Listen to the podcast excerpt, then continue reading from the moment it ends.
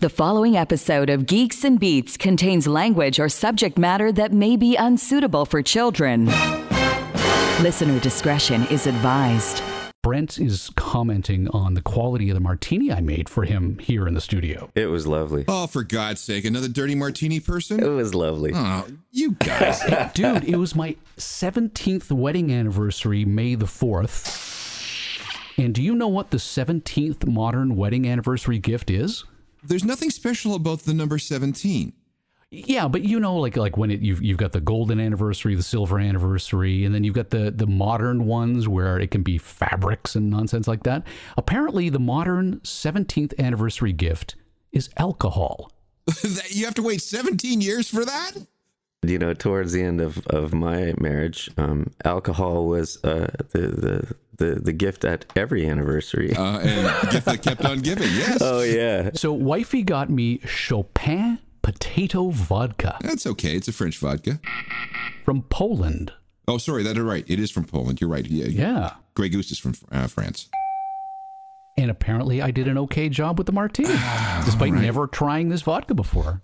No, it's a it's a it's a standard sort of potato vodka. It's it's uh, we in Eastern Europe do vodka better than anybody else. it's because you don't have anything else to do. Well, here's what. We, no, we don't. We put a bunch of potatoes in a bucket. We let them rot, and then we drink the juice. That's basically what it is. Well, what are you drinking tonight? Um, I have a local vodka uh, from Oakville, I think, that uh, is made from apples, Wow. and it's got a little bit of a fruity taste to it. They don't have potatoes out Oakville way. Uh, well, this is Oakville. We we we've upgraded from potatoes. to apples. I don't know. The guy, you know what? The guy was he was at the front door of the LCBO when I went in, and he looked really really lonely. And he says, "Are you a gin or a vodka guy?" I thought, "Oh, you poor dude. You've been here all day. Um, I'm a vodka guy." He says, "Well, here, try some of our vodka. It's made with apples." So I tried it, and it was good enough at the moment to, for me to grab a bottle. So that's how I ended up with. What's the company? I can't. Rem- I can't remember. It's in the freezer. Oh, go get it now, since we plugged the All right, guy. hang on, hang on. Please stand by. Yeah, in the freezer. Oh, you go get your wife to deal with it. Did you make it to your 17th anniversary with that attitude? Uh, it's coming. Hang on.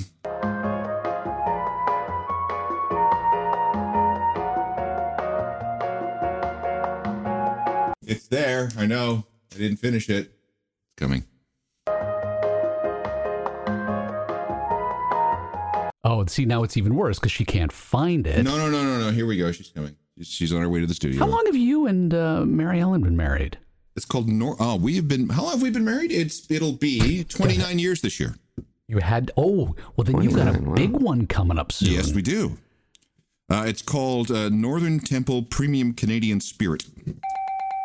and, and it's worthwhile. We, we should check it out. Yeah, I, I like it. It's a nice summer vodka.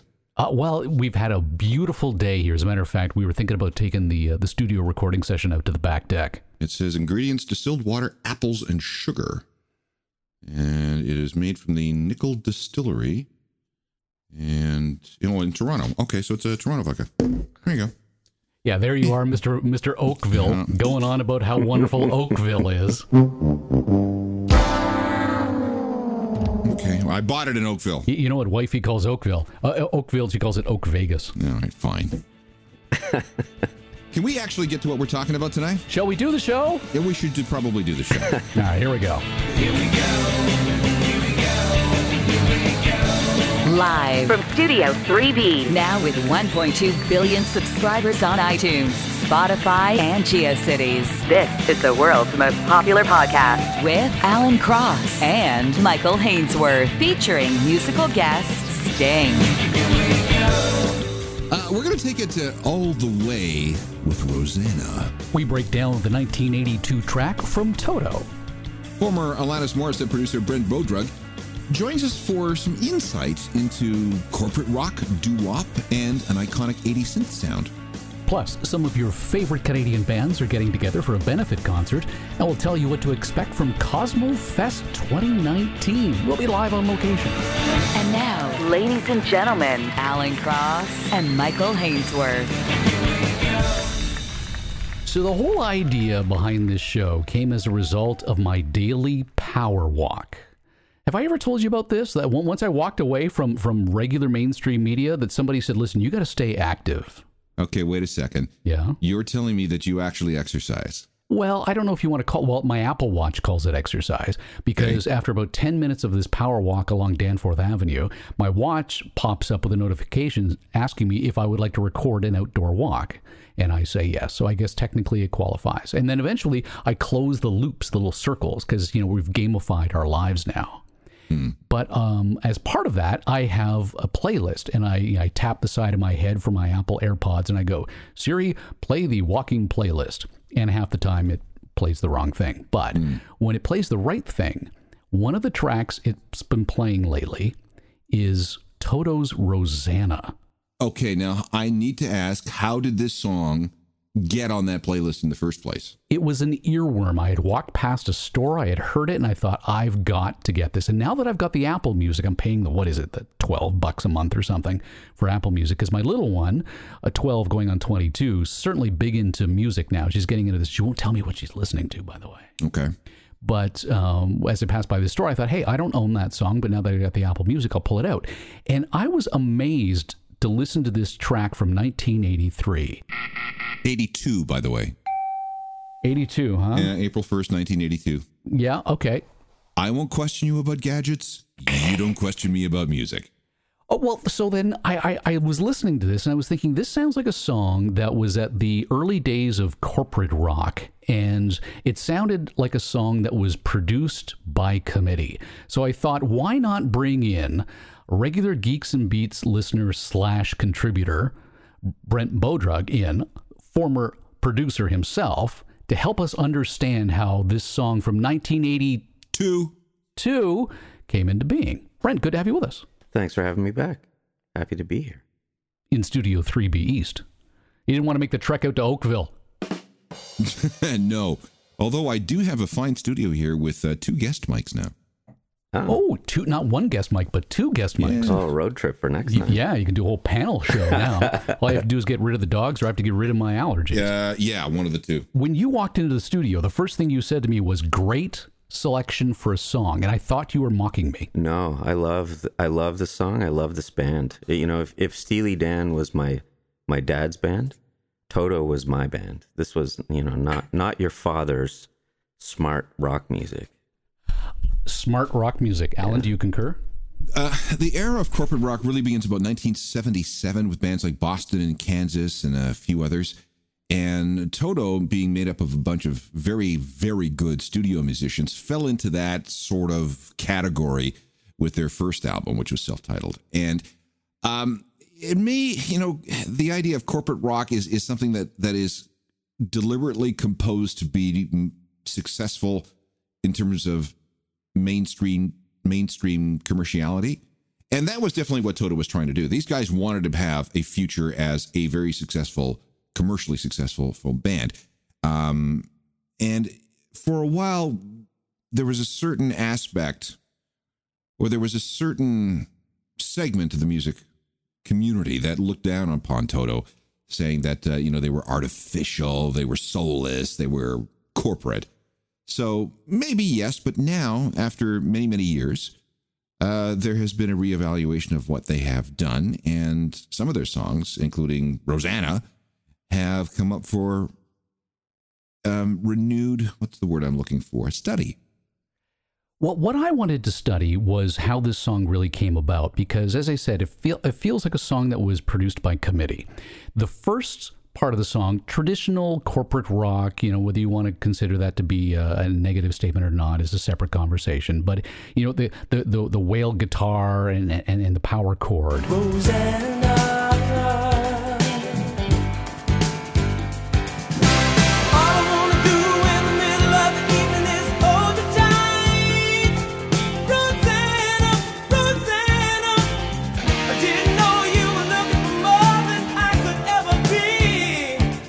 But then there's a whole second section that almost has a doo wop kind of thing that sounded actually reminiscent of Billy Joel.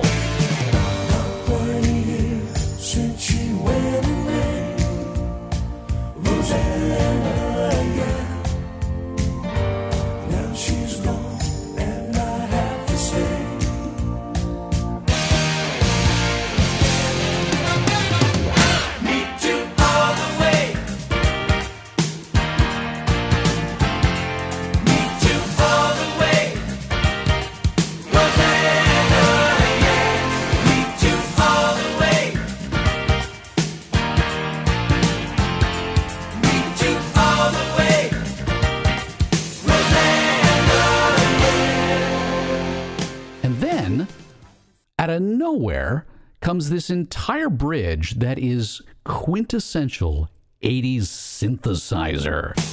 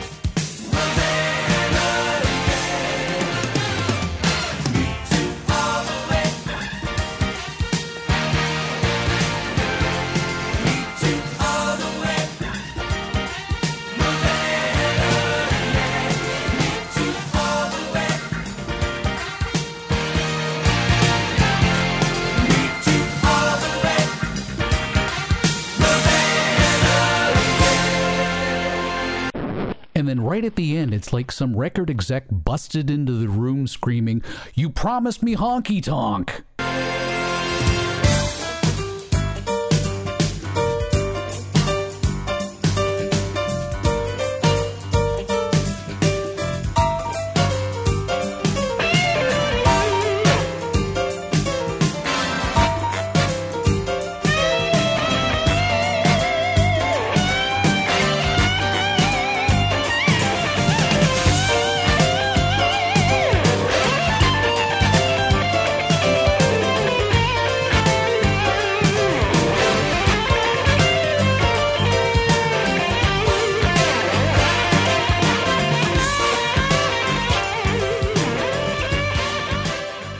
Sounded like four different people wanted four different songs. See, I don't hear it that way. I, I mean, I, I, I think maybe superficially that's what comes across. But I mean, starting even with the drum intro, um, Jeff Porcaro, who who was the drummer in the band, I mean, I mean, he said that he was inspired by a couple of different Steely Dan grooves that were played by um, Bernard Purdie, the Purdie Shuffle, uh, who was he was a massive drummer in the in the you know 60s and 70s. He you know he's played with Aretha. He's uh, Alan. You would have some insight into this, but some people have said he might have been the guy that was on some of those Beatles things as an overdub person. It may have may have been him. Um, yeah, we're not sure, but in any case, this is a guy who's played with everybody. Um, he's the drummer on Shaft, which is an iconic.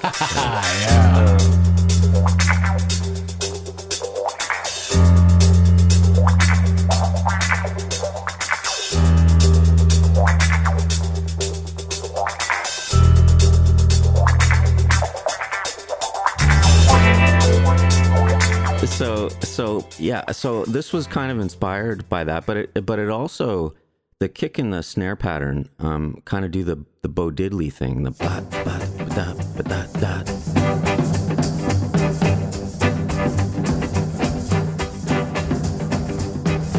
Told it goodbye, baby, diamond ring.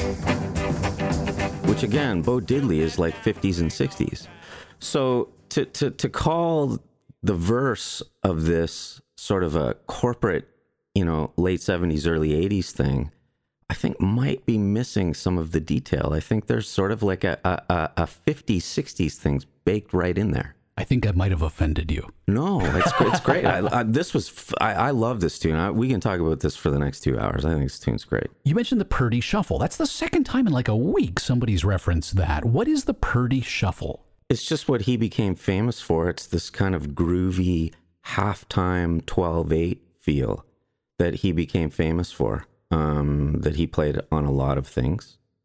We all know about the triplet. We know that the triplet represents 12 4.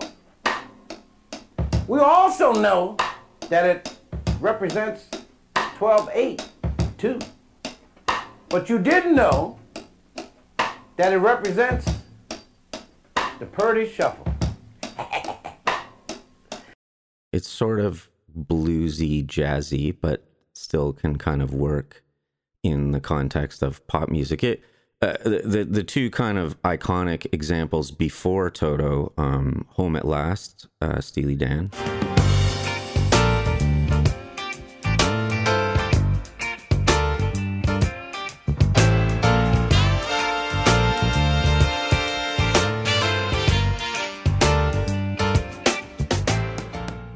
And Babylon Sisters. Those two those two tracks kind of featured that groove. Um, apparently, the other groove that that influenced Jeff Porcaro on this was um, "Fool in the Rain," John Bonham, Led Zeppelin. Yeah, that would have come out in 1979 Yeah, on uh, In Through the Out Door. yeah. So I don't. I, when I hear like that, the the opening groove to this is iconic, and I don't hear anything corporate about it at all. As a musician, I'm like, whoa, this is heavy duty. This is really cool. As a drummer, Alan, I'm sure you've got an opinion. Um, I do. Uh, that was one of the patterns that I used to teach when I was working in Winnipeg at a place called Drums Unlimited. Wait, wait a minute. You were you were a drum teacher? I was a drum teacher. I taught for many years through university. What was that like? Oh, that was really interesting. Um, I s- taught mainly kids, but there were a couple of older people who came into drums late, uh, including a 45 year old mother. Um, but after we went through a lot of the instruction books, they wanted to know how to play certain songs, certain grooves. And one of the things that uh, w- always came up was the intro to Rosanna. The other one was the drum beat to uh, Shout from Tears for Fears, which is not easy. Uh, not no, it's not Shout. It was um, um, Everybody wants to rule the world? Everybody Wants to Rule the World, which is a really weird drum pattern. In what way? Um, Because I love that track. To me, like if if I was stuck on a deserted island, that might be the one track. well, Brent Brent will explain how difficult it's so off rhythm in so many places. It's all upbeats. Yeah, it's all offbeats. The whole groove is.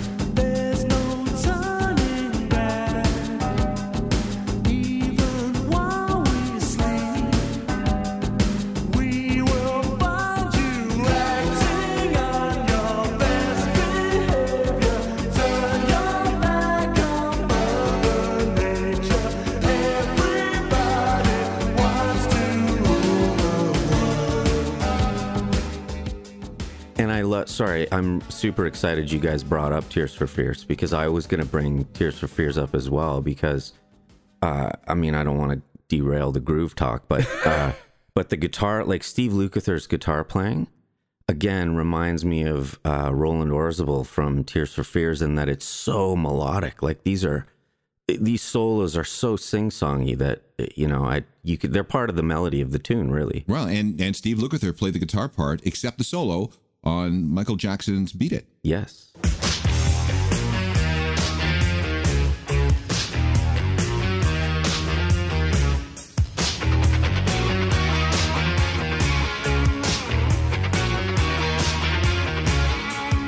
Didn't the whole band kind of play on that? And Uh, I think so. I think Porcaro was the drummer. I don't know who was playing bass, and Eddie Van Halen came into the solo. and I think I think Steve Porcaro actually co-wrote Human Nature on Thriller as Uh, well. it's possible. Again, Yeah. you know, we're dealing with really good crack singers, songwriters, and musicians. You could get these guys to play anything on the spur of the moment and would be brilliant. Well, you know how you know you know how the name came about Toto. Do you guys know that story? Mm, no, that's a new one on me. How? Okay, so so they're in the studio. They were always in the studio working on something, and they were working on their own tracks, and they uh, they needed a way to differentiate their tapes from everything else they were working on. So somebody made a joke. Oh, let's write Toto, Wizard of Oz, Toto. Let's let's write that on our all on our stuff so we know what it is. And uh, I guess um, what's his name, the bass player, uh, David Hungate. Um, he actually explained to the band that in Latin, uh, in Toto. Uh, wait, I have a note on this. Means You've done research. I have. This is this is a first for the show. In Latin, in toto means all encompassing. And the band was all over this because, you know, they play in all these styles, they've played on all these records. And so it applied. So I, uh, uh, why that was interesting to me is because I can't, I don't think you can look at any of their music sort of superficially. I think these guys thought about a lot of things. Well, then let's talk about that second section, which immediately goes from what apparently wasn't corporate rock, but to my uneducated ear sort of felt like it, into something that seemed to be very popular in the very early 80s. And that was the doo wop component to it, because I thought, oh, this this sounds like Billy Joel's longest time as an influence. But I looked it up, and it turns out that Joel's track came after the Toto track but it just sort of suggests to me that there was a lot of interest in something that I don't think we really heard in mainstream music since the 50s. I would agree with that. Although I think doo wop kind of finds a way into music of all eras. It's, I, I mean, it's a, it, it, I, I think it's a, it- it's an easy way to give something a real kind of retro flavor. Um, and you know, so much pop music and rock music is is about love, and doo wop is always love songs, and you know, I think it harkens back to a simpler time, and that makes people feel good. Um, but uh, you know, it's interesting when when you mentioned to me the Billy Joel, I kind of I, I I went to school on that, and so in traditional doo wop stuff from the 50s and 60s, there's a chord progression that is common. Why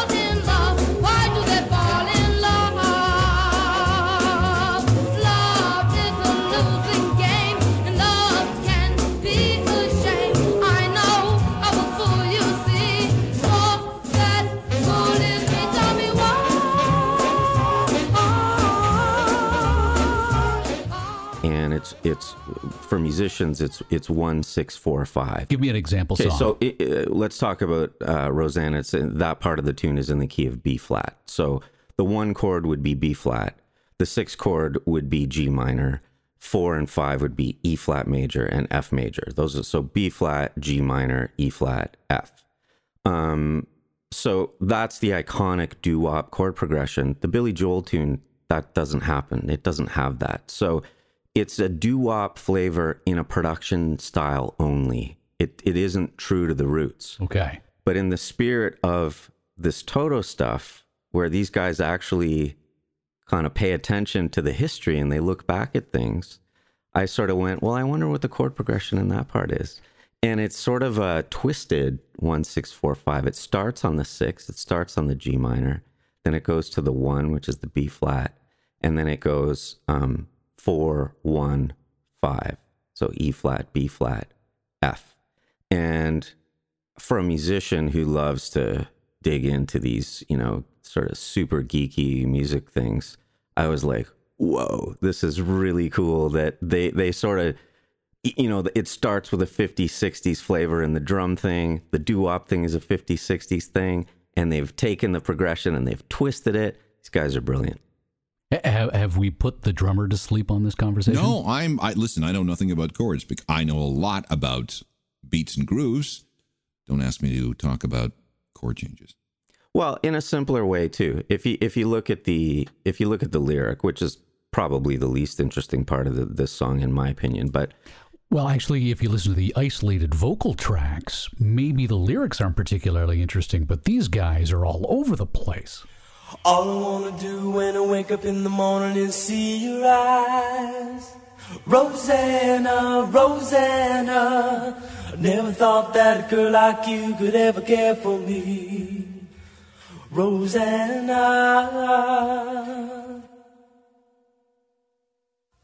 All I wanna do in the middle of the evening is hold you tight. I didn't know you were looking for more than I could ever be. Now twenty years since you went away, Rosanna, yeah. Now she's gone, and I have to say,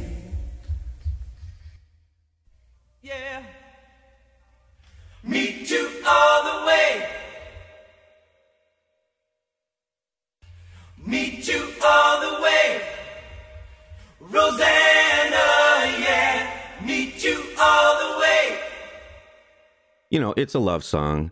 You know it's it's i i don't deserve this girl. I got this girl. I lost the girl. I want the girl back. So again the doo-wop thing fits perfectly because it's sort of a it's a twist on a love song sort of a sad love song.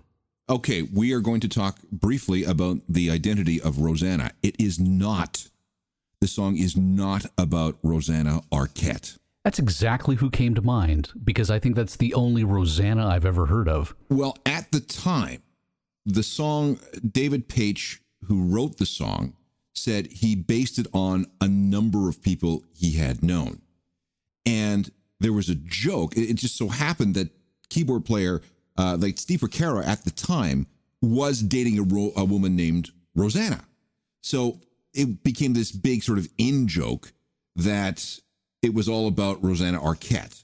wasn't he dating rosanna arquette wasn't that who he was dating Yes, he was, Okay. as a matter of fact. okay And she uh, thought this was really funny, so she played along with the joke. And then whenever she was interviewed about it, she says, "Oh yeah, it's about me." Oh yeah. But it wasn't? No, it wasn't. is there any truth to the rumor that in your eyes from peter gabriel is about uh, rosanna arquette There is that. Uh, you know what? Let me look that one up. I've heard that one too. Oh, he's- he's going back to the wall behind the studio filled with books, three inch thick books. Hang tight. One moment, please.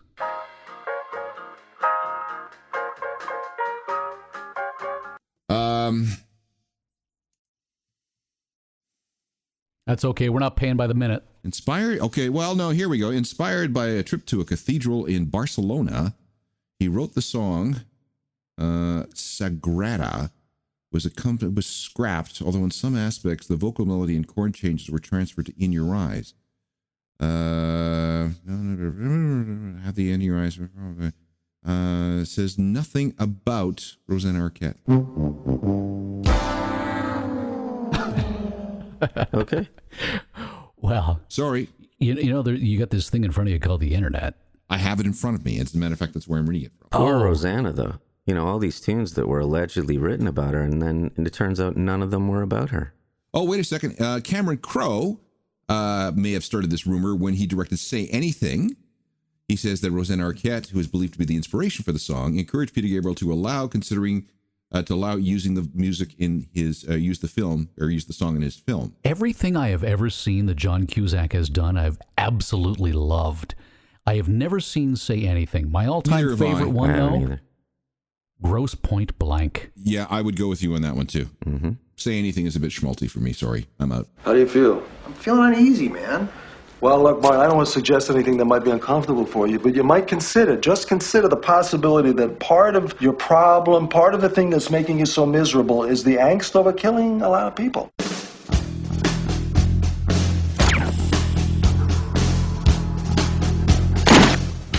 Invited to my 10 year high school reunion. What am I going to say? Killed the president of Paraguay with a fork. How have you been? So you wanted to talk about the synthesizers. Yes. So there, I worked with a guy named Eric many, many years ago, and this was one of his all-time favorite songs, just based on production and performance. And he sat me down and went through um, David Paich's keyboard lines in in the bridge that that that uh, descending series of keyboard lines on a synthesizer and he broke it apart for me and he says this is why this is brilliant and i came to appreciate the song based on that Does that make sense? Oh yeah, I love that part. That part's amazing. I get, and, and I have no basis for this. This is just me uh, hearing it. Um, I feel like there's that real dominant '80s uh, synthesizer, which is obvious, but there's like a secondary part that kind of sort of flutters down, and that reminds me of um, "Fly Like an Eagle," Steve Miller Band. I, I'm pretty sure that they're using a Yamaha DX7 for that. because I can imagine in in that age, the the keyboards had very unique sounds because this was the dawn of that technology. Well, it was the dawn of polyphonic synthesizers, and a lot of them came with presets. And for example, uh, the bass slap thing that we hear in Seinfeld at the all, all the uh, all the interstitial music in Seinfeld, that's not a bass guitar. That's a Yamaha DX7. Yeah, when I Um, got my DX7, I spent a long time emulating that bass thing. Yeah, for sure, it is.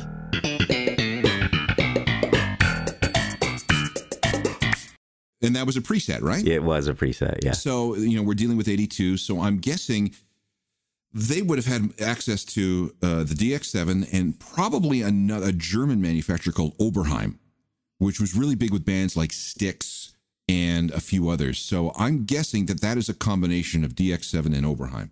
But you know what else is super cool about this track is that there's like this really fantastic piano part and also this Hammond organ part, which uh, you know at parts kind of sounds like a, a almost gospel sort of again throwback sort of uh, organ stuff happening. Um, so the the keyboard mix is not purely 80s. It's is there's certainly an aspect of it that looks back as well as forward.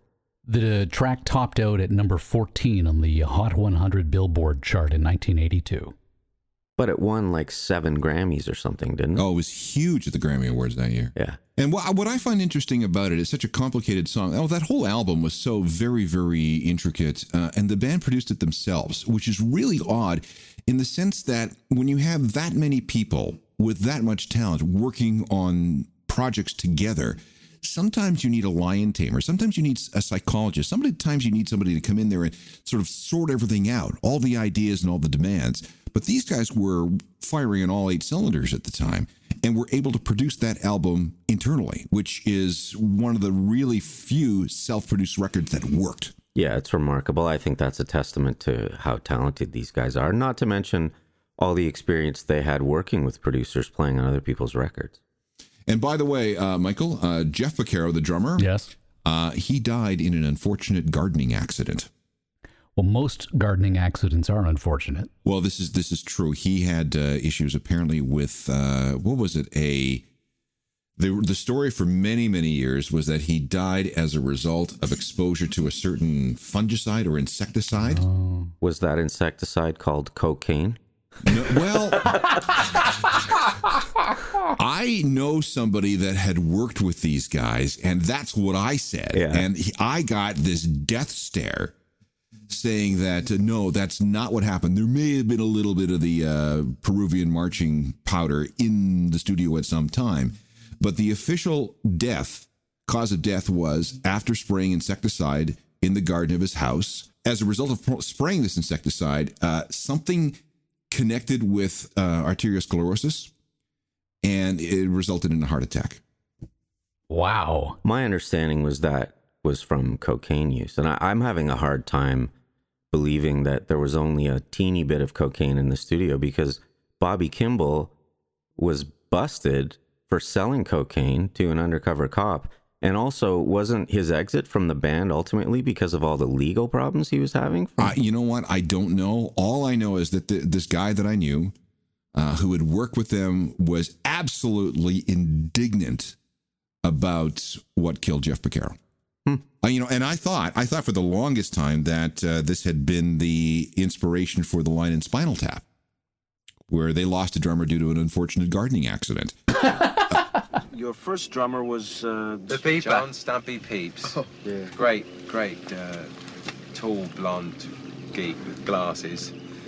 Uh, Good drummer. great look, good drummer. Good- yeah, good yeah, drummer. fine What happened to him? He died. He he died in a bizarre gardening accident some years back. It's really one of those things. It was, you know, the authorities said, you know, best leave it It's not talked about, unsolved, really. You know. But that's that would have been ten years before that. Earlier, yeah. Wow. Yeah. Brent, fascinating stuff. Thank you so much for dropping by the studio. It was my pleasure again. Thanks for having me. Brent Bodrug is a Juno nominated producer, engineer, and songwriter who has worked with such artists as Alanis Morissette, The Watchmen, and Tom Wilson. His writing has been published in Billboard magazine, and his sound has been heard on the TV series Dawson's Creek.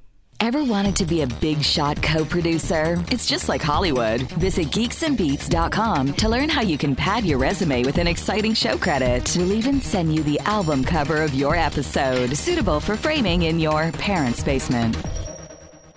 We have another guest here, and it's Ken Tizzard. Ken used to play with the Watchmen and used to play with Thornley. He's also been doing a lot of solo work recently. Um, his wife, Allison, has been diagnosed with MS. I guess this this happened a few years ago. Uh, yeah, it'll be just over four years ago. And so now the Watchmen and friends are hosting a benefit for Allison Tizzard. How has it affected her life?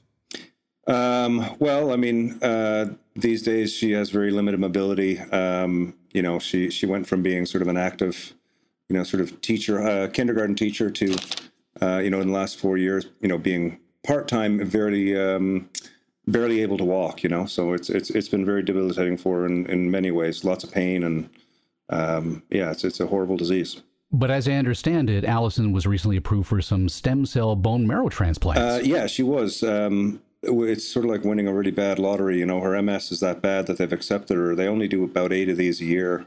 Uh, we're really lucky, um, and we're really hoping that it's going to help. She's she's had no reaction to any of the treatments uh, so far, and uh, and she's went through two of the top tier treatments already. So they said this is probably the only other thing that we can uh, do, and we're very hopeful about it. So we've relocated to Ottawa for six months, at least six months to a year and uh, we're just living here in an apartment building and in the hospital every day. Does it need to be spent on something? And it's all stuff we need, and it's stuff that we we need to get through this, and it's going to be great. And uh, I'm really surprised and and just um, uh, overwhelmed at the support that we've received and and the the benefit. You know, the bands that are giving up their time to come out and play this show. It's it's pretty amazing. The the Canadian music industry is a really, really tight knit one, and you've been around long enough that you've made an awful lot of friends. And friends who are in trouble um, get help. And and uh, so let's let's talk about this event, which is coming up uh, on June nineteenth at the Horseshoe. So we've got uh, the, the the Watchmen. So so Danny and everybody are going to be there. Yeah. Uh, members of the Skydiggers. Yeah, we got Josh and Andy there. Uh, Julian Taylor. Uh, yeah, well, Julian actually, we just found out Julian uh, Julian was going to be there, but he has to be out of town. He has a Wow. commitment change. But Julian's awesome, and I wish he was going to be there. But um, yeah, he just I just found that out yesterday. Uh, Holly McNarland. Yeah, Holly's going to be there. That's that's great. I haven't seen Holly in a long time, and and we're she's uh, somebody that I've loved for a long time. So that's great. I see C Spot Run on the list. yeah, absolutely. Now, if if you're a Canadian music fan, uh, God, how, are, are they two still together, or or do they? Are Oh, they yeah. get- they are together. Good. They are they are still together. They're still touring. They have um, they have C Spot Run that still does uh, what C Spot Run does, and they also have a thing called the Orange Man Group, which is um, you know sort of a um, a corporate style cover band. They do all this crazy these crazy great shows because they're such a good band at doing the covers. 'cause they did that for so long since the late '70s, early '80s, right? They've been doing that stuff. But uh, yeah, Chris Broadbeck has been a one of my oldest friends. He actually he taught me a lot about bass playing when I was really young. Okay, so let's talk about how to get into the show.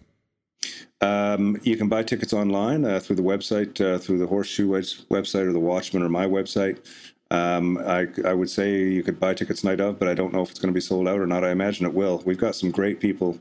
Um, there's a few special guests that haven't been announced yet too, and a few people trying to rearrange their schedules to make it. So it's going to be a, it's going to be a great night. I mean, I hope everybody that wants to come down can get in. Uh, tickets are twenty bucks. Yeah. And I guess if you have any questions, you can uh, email you directly. Yes. Yeah, yeah. Anybody can email me, ktizzard at kentizzard.com or through my website. I do, I handle all my own stuff. So it's whenever you reach out to me online, it's going to be me you'll get. And you've got the Facebook page as well, so people can get a hold of you through there. And uh, you know, to uh, to, to the point that Alan made uh, about when friends are in trouble, friends help out. There is a GoFundMe campaign uh, to, to help out as well. As you point out, there's a remarkable amount of expenses associated with something like Mm-hmm. fighting MS like this. So I'm really, uh, really happy to see that you've got more than 260 people in the last month already donating to the cause. Yeah, it's it's, it's pretty overwhelming. I mean, it's uh, I don't know. I've been a musician most of my life, which means I've never really had much money. You know, if if uh, if, if I need a pair of jeans, I save up for it and I get them on a special date, and that's all fun. Uh, that's part of being a musician, and I'm used to that. But having a wrench like this thrown in, I don't know what I would what I would have done if people hadn't sort of gotten behind us the way they had. And I'm looking at the I'm looking at the donation list. Uh, you know, hundred dollars from Danny, hundred dollars from Janet, hundred dollars from Graham and Jan, fifty dollars from Kirk, and then thousand dollars from some anonymous donor. so this is Yeah. this is fantastic. It's been amazing. We, we I've had so many old friends reach out to people that I haven't seen in twenty or thirty years, and uh, and they've got a hold of me, and uh, we've had fantastic conversations and and spent time catching up. You know, they're helping me through my days. You know, just just messaging, messaging with me and texting with me, and and just keeping me sane when I go for my walks and stuff. And uh, it, uh, yeah, the support has just been unbelievable. I'm I'm so so changed by this whole experience. You know, can give me some insight into this because you know I'm starting to feel my age. Yeah. You know, we're we're at this point where you know we've already gone through the period where all of our friends were getting married, Yeah. and all, that period where all of our friends were having babies and getting divorces, and now we're at the stage where we're starting to care for elderly parents. Yeah. But we're also some of us more than others hitting a stage where our own health is starting to fail, and, and the health of those who are the closest to us. But what's what's that that best advice you've got for someone who finds themselves in the kind of situation you and your wife have found yourselves in?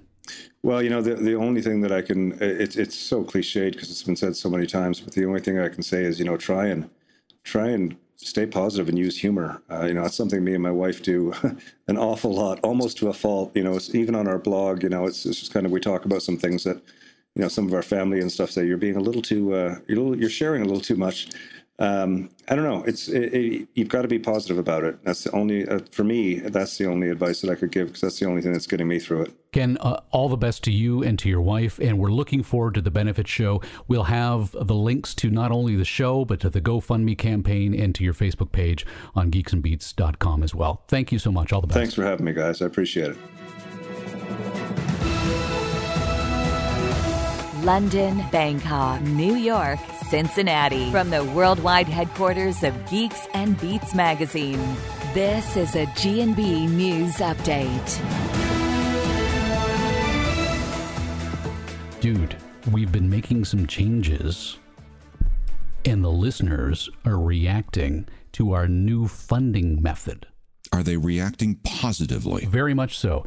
Good. Over at uh, Patreon, where we've primarily been uh, getting our income courtesy of the donations of those involved, we've lost Kevin Button's $2 uh, donation and Mike Tweedy, and we lost Emma Borsellino a couple of weeks ago. But the good news is, since I've updated the PayPal payment op- options, we now have recurring payments from Kevin Button, Mike Tweedy, Victor Biggio, and Emma Borsellino. Nice. Very nice. Thank you very much. So now we have new payment options as well if you want to treat this as a, a subscription sort of thing. So, for example, Victor, who's been our longtime supporter, he is now paying $25 per week as opposed to per episode. You know, Holy crap. yeah. And we have now a $100 option per year. And Mike Tweedy crunched the numbers. He sent me a message saying that's $8.33 a month. What a deal!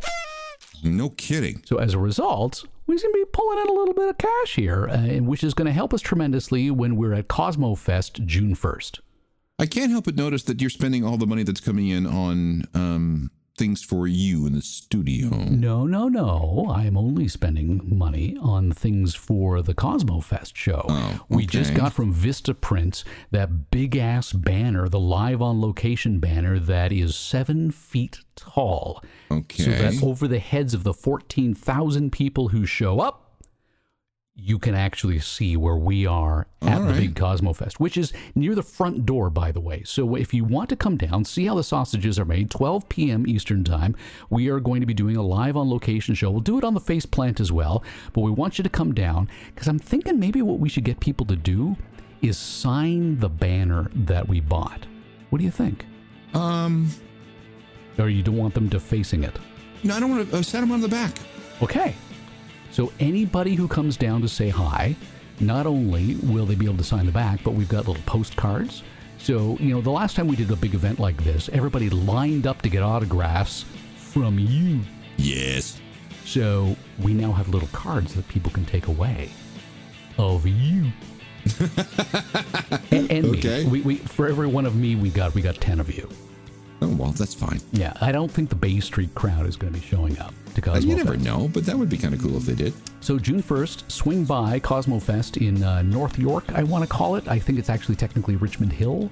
Um, the, all the details will be on geeksandbeats.com, so you can join us as well. Yes, we'll be there. What is that noise? That's the dog snoring underneath the console.